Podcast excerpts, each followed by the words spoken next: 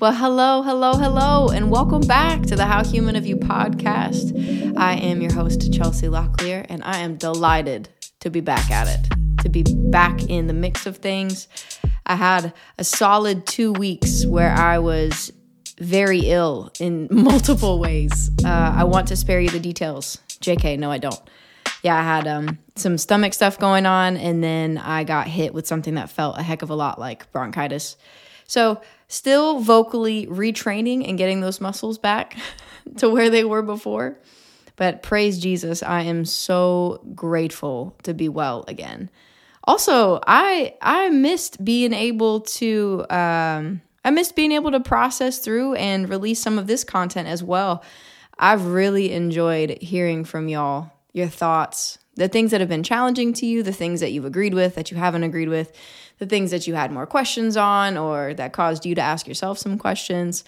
And of course, I always love hearing uh, I always love hearing that people are laughing and having a good time and find it enjoyable and even sometimes find it a sweet way to a sweet thing to listen to, a good thing to listen to while doing your normal everyday tasks. So, welcome back. How human of you, how human have you been? Is really the question. How human have I been? Oh, well, if you're wanting to know that, the answer is only human. anyway, yes. Um, if this is your first time listening or your seventh time or some number in between, this is the seventh episode. So that's why the number seven welcome either way welcome welcome i use my hands a lot while talking so in the video it's just hands everywhere just hands flying bow been working on these bad boys let's go anyway either way if you're listening for the first or the seventh time we start this thing off with some laughs the three pillars of the show humility honesty and humor and we always start this show off. We always start this podcast off with a little bit of funny. Without any further ado, I uh, looked up some weird questions and we're going to see where we land. Question number one If you could replace all of the grass in the world with something else, what would it be and why? Oh my goodness. The first thing that comes to mind is nerd rope. I think that nerd rope is absolutely scrumptious. And whenever I, I say whenever I, like I was really, really young when I did this. Recently, Within the past five years, I've gone to Dave and Buster's, and with the tickets that I won, I purchased Nerd Rope. I, I think it's actually without fail every time I use those tickets if I don't give them to someone else, or that makes me sound like a way better person than I am. I don't. if I don't, if I'm with my siblings and I don't give them the rest of my tickets, I at least use some of them for Nerd Rope because that is what I would replace grass with nerd rope. So we all know that Chelsea should not be making worlds or planets because diabetes is a real thing and that would not be good. That would not be good for people's sugar levels. That's for dang sure. Um, second question Would you rather own a horse the size of a cat or a cat the size of a mouse? Oh my gosh, a horse the size of a cat would be so cute. Also, I think that their bite force would be wildly strong. I would much rather own a horse. I'm not a huge fan of cats. Never really have been a huge fan of cats. They strike me as pompous most of the time. Again, this is my opinion. Real most of the cats I've known really don't give a rip if I'm in the room. And I'm like, okay, then why are either one of us in this room? You know, just go exist outside. It sounds terrible out loud, but it's definitely how I feel. Next question. You are now banned from the local library. What would be the reason for it? Well, when I was younger, it would probably be because I went into a laughing fit at the most inappropriate time, which I guess in a library, any type of fit with volume attached to it would be poorly timed. Yeah, probably for laughing too much, too loudly. I laugh more when with other people, but I also do laugh by myself. There are lots of things that crack me up and i'm very i'm i'm pretty reactive sometimes when something catches me off guard. That's my that's my sense of humor is catch me off guard. Yeah so if i was in the middle of reading a book and just had a laughing fit i think i would get kicked out for that. Next question do people with a stutter also stutter in their thoughts? That is an interesting thought. So i actually stutter out loud a decent amount enough to where the people who i talk to on a regular basis have definitely heard it it's not all the time it's not even often. It's just enough that the people closest to me definitely have made fun of me for it several times. I do not stutter in my thoughts. I only stutter when my mouth can't keep up with my thoughts. That's my personal experience with stuttering or tripping, fumbling over your words, whatever you want to call it. but I'm curious if if we have any people who really wrestle with with stuttering. I almost just stuttered just then. Oh my goodness, this is ridiculous. I wonder if uh, anybody who stutters that's listening, do you stutter in thought as well, or is it just your mouth being unable to keep up with your brain? Because sometimes our brains be fast. Sometimes our brains be fast. Okay, I um I actually think that that is a solid transition into a couple thoughts for the day. So, speaking of our brains being fast, I've been thinking a lot lately how quickly my brain results to worry and is comfortable in worry, not because worry is comforting, but because it is familiar. And I have been processing quite a bit about how the familiar is not always good. Actually, anything familiar is not immediately good. I, I really desire to be submissive in those in those thought patterns and processes. I want this mind to be bestly wired. and there's a lot of things to undo and reorganize, reshape, reshift. And I'm so grateful um, to know God because I I believe that's part of the healing process in my life is uh, God re helping rewire those pathways because those things are shifted by all sorts of events and especially by pattern familiarity right? You do the same thing over and over and over again. Your brain's like that's the only way to do that thing. And that's just that is hardly ever true. Oh i forgot to bring snacks in here. It's fine. I'm committed. I sat down. I'm not getting up. Unless someone that i love walks through the door in which case i will get up. That's the only way. In in thinking about those those quick worries those things that your brain results to very quickly. I want to I want to talk out loud about some of the things that I've recently been very quick to do or recently recognized that I'm pretty fast to do. And it's amazing to me how my brain's like, yeah, you do it quick. That makes it efficient. And I'm like, no, no, no, no. You can do a really bad thing really quickly. That doesn't make it efficient unless you are trying to be efficiently bad or efficiently unhealthy, in which case, like, good job. Do you want a high five? No, we don't we're not we're not celebrating being efficient if it's not healthy or strong or good, you know? A lot of my worrying is in two areas. It's in um, perception and relationship and peace and relationship. And then the other side is, am I where I should be?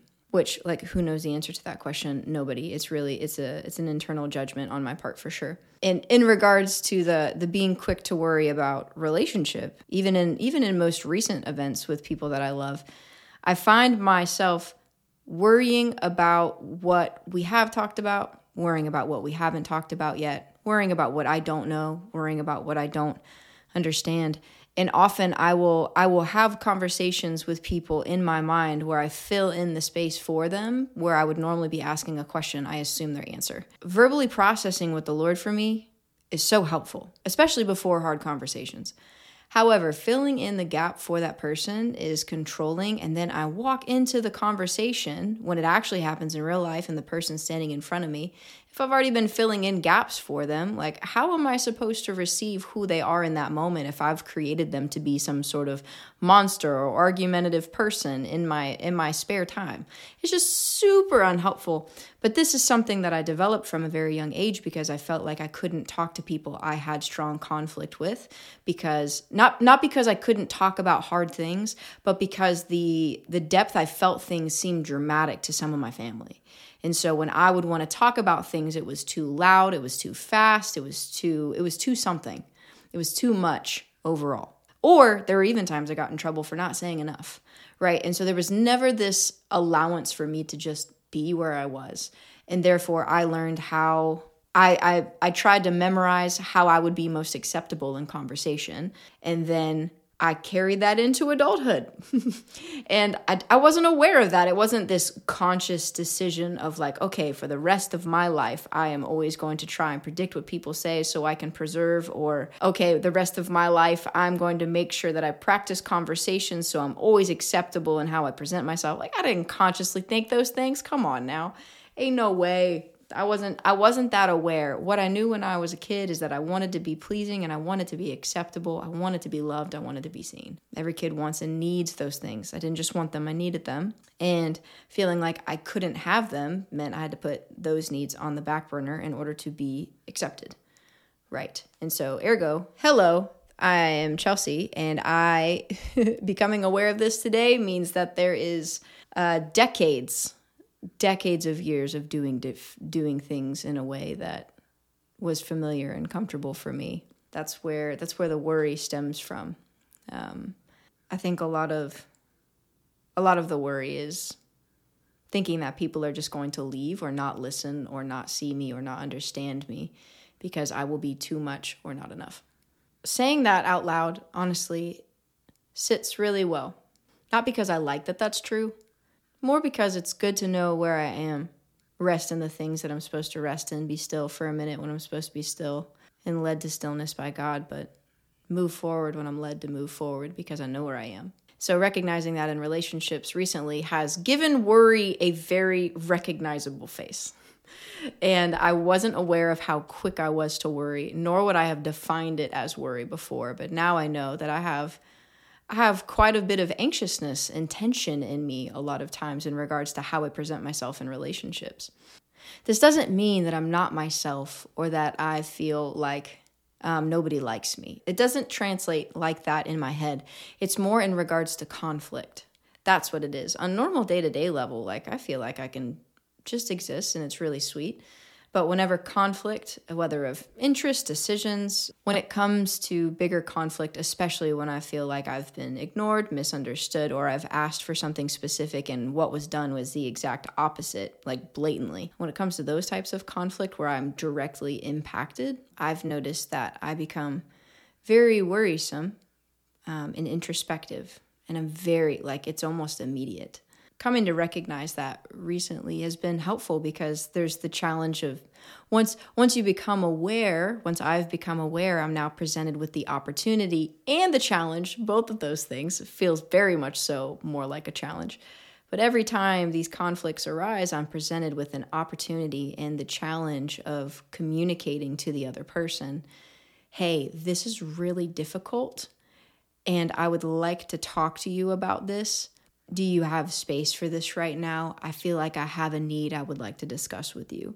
Um, or I've there's really something I would love to understand more that uh, feels like I need to understand about what you said or what you did, and then giving the other giving the other person the opportunity to either accept the relational invite of a conversation or to say I can't handle that right now, um, or I don't want to, or I'm not ready. Uh, I have found it to be very eye opening and super helpful in not feeling so stuck in myself. And my worry likes to cycle. It's a rinse and repeat type deal. There there's not normally these profound thoughts that lead me out of that of that worry pattern of that worry circle. That's why I call it an opportunity to have the relational aspect returned instead of trying to fill in the void for someone else. It's harder to be stuck with someone else whenever they actually uh, like they do love you and they want to work through those things. When they actually look at you and they they prove a lot of the lies wrong. Like I, there's a lot of conversations recently i didn't realize this but i was afraid of being left. And someone sits across the table from me and they stay in the middle of a hard moment. They literally prove my fear in that moment wrong. And a lot of that stuff is retrospect a lot of those moments are afterwards. I, I reflect back on the conversation. I'm like wow i was really afraid they would leave and they stayed. Look at that. So i've been talking to a couple people recently about building evidence for the case of where god is leading you to be is true. I believe that god has spoken to me. He wants to heal me. And i thought i knew what that meant at the time. I did not. And it is oh it's so multifaceted. It's wild. And it is an adventure. And it's super painful and I'm really grateful. All of those things, I feel all that. Every day I'm I'm experiencing these things whether by myself or with people I'm in deep relationship with. I'm discovering that these conversations contain the healing elements that I need. That's what I mean by building evidence of where God has said he's leading you to, which is like God said he wanted to heal me and I'm having all these conversations and moments in relationship where the lies that I believed before are being obviously proved wrong. And so there's this moment of choice of like, hey, that was a lie. Are you going to continue to walk in that? And now I get to say, no. God, what truth do you have to replace that space? Like, what did you design that space to be filled with? I'm sorry that I bought that lie for so long. Worry seems to want to build this case as well. I, I imagine a lot of things in the style of a courtroom. It happened when I was like 22. This woman talked to me about a story of um, thinking of heaven like a courtroom. And so ever since then, I've kind of thought of life that way as well. The things that whisper worry to me try to build a case against what God has told me to do. The things that whisper worry often want me to doubt what God has already said or what He's asked me to be hopeful in what's to come. The things that whisper worry often build cases against my stillness with Him. Like, these are the list of reasons why you shouldn't be still. Worry's trying to build a case all the time and discovering that has been wonderful because I, I like to think in polarities, right? I think that's pretty natural for a lot of people, which is if worry's trying to build a case, okay, is anybody else? You know, and the truth is that there is a stack of evidence in my life when I really reflect about that God has never left and He's never forgotten anything He said to me, ever. And there is a stack of evidence why worry is unhelpful and um, how peace has always been attained and how peace really is in a person it is a person and that it's ever present, always available because Jesus is always available. That's been that's been a big one recently. Um, and then also the other side of worry, like I said before, um, am I where I should be? Um, should I be further along? You know, I'm 31 and I thought I would be in a very different place in my life, both in a good way and a way that I don't like, but it's not necessarily bad. It's just I don't enjoy it. You know, I I was imagining being married and having three kids by now. Um, didn't really care where I lived, honestly. I was hoping it wouldn't be too hot because uh, I was raised in what I like to call um, the enemy's armpit, which is West Palm Beach, Florida. And it was so hot all the time. Anyway, I didn't care where I was, um, but I that's where I was thinking I would be, and would be turned into should be. And that internal judgment has really hoped to strip away my contentment in my delight in the things I currently have because of the things that I don't have right now. And worry loves to live there, loves to. Control likes to live there too. So I actually wrote a poem about this specific part where worry likes to try to uh, be a, a quick and familiar not even resolve, but that's how kind of how it feels. Worry's tried to be a very familiar voice um, worry has been a familiar voice in this area, and this is where it's tried to prove like hey i'm i'm the truth that you need. I'm i'm what you want just because i'm familiar. And i'm like nah bruh. Like you're not what i want. You're just what i know. So no. Worry is not what i want. Worry is what is familiar. Peace is what i want. Love is what i want. Being understood is what i want. Being able to rest is what i want.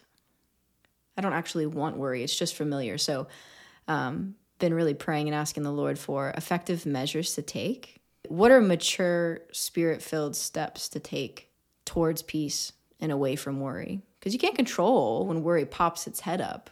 I don't think that worry is just a feeling. I actually think it's a principality. It's like a, a spiritual presence that wants you to be removed from believing that God is actually with you and that He cares in that moment. Um, it wants evidence to look skewed against God instead of for Him. So I think it's actually a principality. I don't think it's just a feeling. I think it's identifiable by a feeling. Um, but I wrote I wrote a poem about um, not being so consumed with where you think you should be or who you thought you should have been by now, but really being present in the moment and allowing yourself to be defined by God's terms, allowing yourself to be defined by God's terms, by God's words. Um, and I uh, yeah, I found I found these words to be super sweet and they they definitely checked my heart and my mind. So I hope you enjoy it. All right, you ready? Okay. This poem is called Maple Tree. I saw a small pine cone in a maple tree. I shook my head in disbelief. I'm no master of botany, but I know pine cones aren't made by maple trees. I squinted as I looked up again. A light bulb clicked by my subtle friend. Wisdom whispered with gentle wit some seeds are scattered by the wind, and at times they are caught above the dirt. To reach the right ground feels like work. I caution you against landing and staying in a maple tree, for the ground is the goal, the dirt's your destiny. That's the place of death, which then leads you to life. That's the location where trees find out their kind. And you, my little seedling, have far more to be than a stuck little pine cone thinking she's fruit of a maple tree. That came from being on a walk on a fall day. Literally looked up. It was it was my neighbor has my favorite maple tree in the neighborhood. Absolutely breathtaking. looks like a sunset orange. It's gorgeous. And I look up and there's a pine cone stuck in it. And I was like, that I I actually for a second I was like, oh wait, shoot, I thought that was a maple tree why is there a pine cone in it? and the truth was that it had just gotten stuck. It had just gotten blown in that location, but that didn't make it part of the tree just because of its location. And so thinking through the worry that likes to present itself to me in are you where you should be? Are you? Are you actually where you should be? Which that question doesn't actually need to be scary. It's only scary if you think you know the answer already. Like a lot of questions are only scary because we answer them immediately and we don't let ourselves into that space because it feels so dark. But it's only dark because you haven't adventured in there yet. As soon as you walk into a room, if you got a candle in hand, bro, that that room is lit. Every space I investigate, I carry the light of the world in my heart. And so that means I don't have to be afraid of the dark. I've got light within me. God made it that way. He made his home in me. So, you know that question, are you where you should be? It really depends on what you think you're destiny is. For me, I believe that my destiny, the greatest goal, my purpose in life is to know my God, who I believe made me from the very beginning, and to know his heart so well and be changed by my knowledge and relationship with him to be more like him. Uh, the writer of Colossians says to be brought back into the original likeness. Like that's that's what that's what I believe my destiny is. And so, am I where I should be? Is really only a question answerable by the Lord. Because a lot of times I've noticed when I feel stuck in a place I don't think I should be, I've actually been placed there and I'm just extremely uncomfortable. And for some reason, that's a harder thing to admit. God, I'm just uncomfortable. Why? Because I want to be I want to be comfortable sometimes. My flesh doesn't like for things to be hard, but my spirit loves to grow, which requires hard things. uh, I don't like, I don't like how uh, how easy it is to slip into discontentment because of the word should. I should be this way. Things should look this way. It really does strip away contentment. And that is something I want to grow away from. And you know what that requires? well, I'm learning it requires me to be in it. It requires situations where I'm familiar with being discontent to pop up so the durability of the bridge that's being built can be tested, so that the muscles that are being grown can test out their strength. So, in order for me to know if I'm content, areas where I'm normally discontent need to pop up. That's what I've learned about myself. I've seen it be true in other people's life as well. There are so many things in life that I am genuinely enjoying right now. And sometimes my brain wants to circulate anywhere else.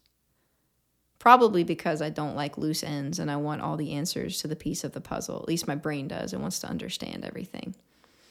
But that's not where my peace is. Not really. Not truly. I've had a I've had another quote that's been rolling around in my brain. Perception is powerful. How much do you bend to it? How we interpret the world, that's our lens, right? And that lens, that perception dramatically affects our reaction to things that happen. Another thought that's been rolling around my brain is that I would like to be I would like to be sure of little and curious of much. I would like to live my life that way.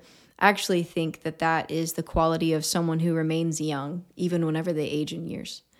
Someone who remains humble and teachable. I want to be sure of little and curious of much. Even in this process, thinking about how quick worry likes to infiltrate and is so familiar. I'm not sure that that's the best way. I'm very curious what is the best way. That has led me to the Lord every time. My favorite way I believe God communicates with me is through questions. And that's also my favorite way to communicate with others is to ask questions.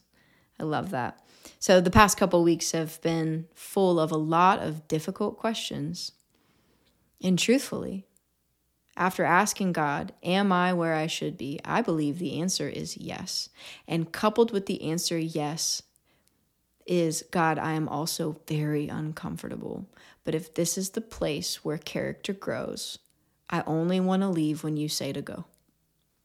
And that is a song lyric waiting to happen. oh, straight facts. I'm super curious what types of things have you guys been thinking through lately? What worries try to present themselves to you on a regular basis to distract your contentment from the current moment? Yeah, what are some common worries for you? Um, doesn't matter if they're common for everybody else.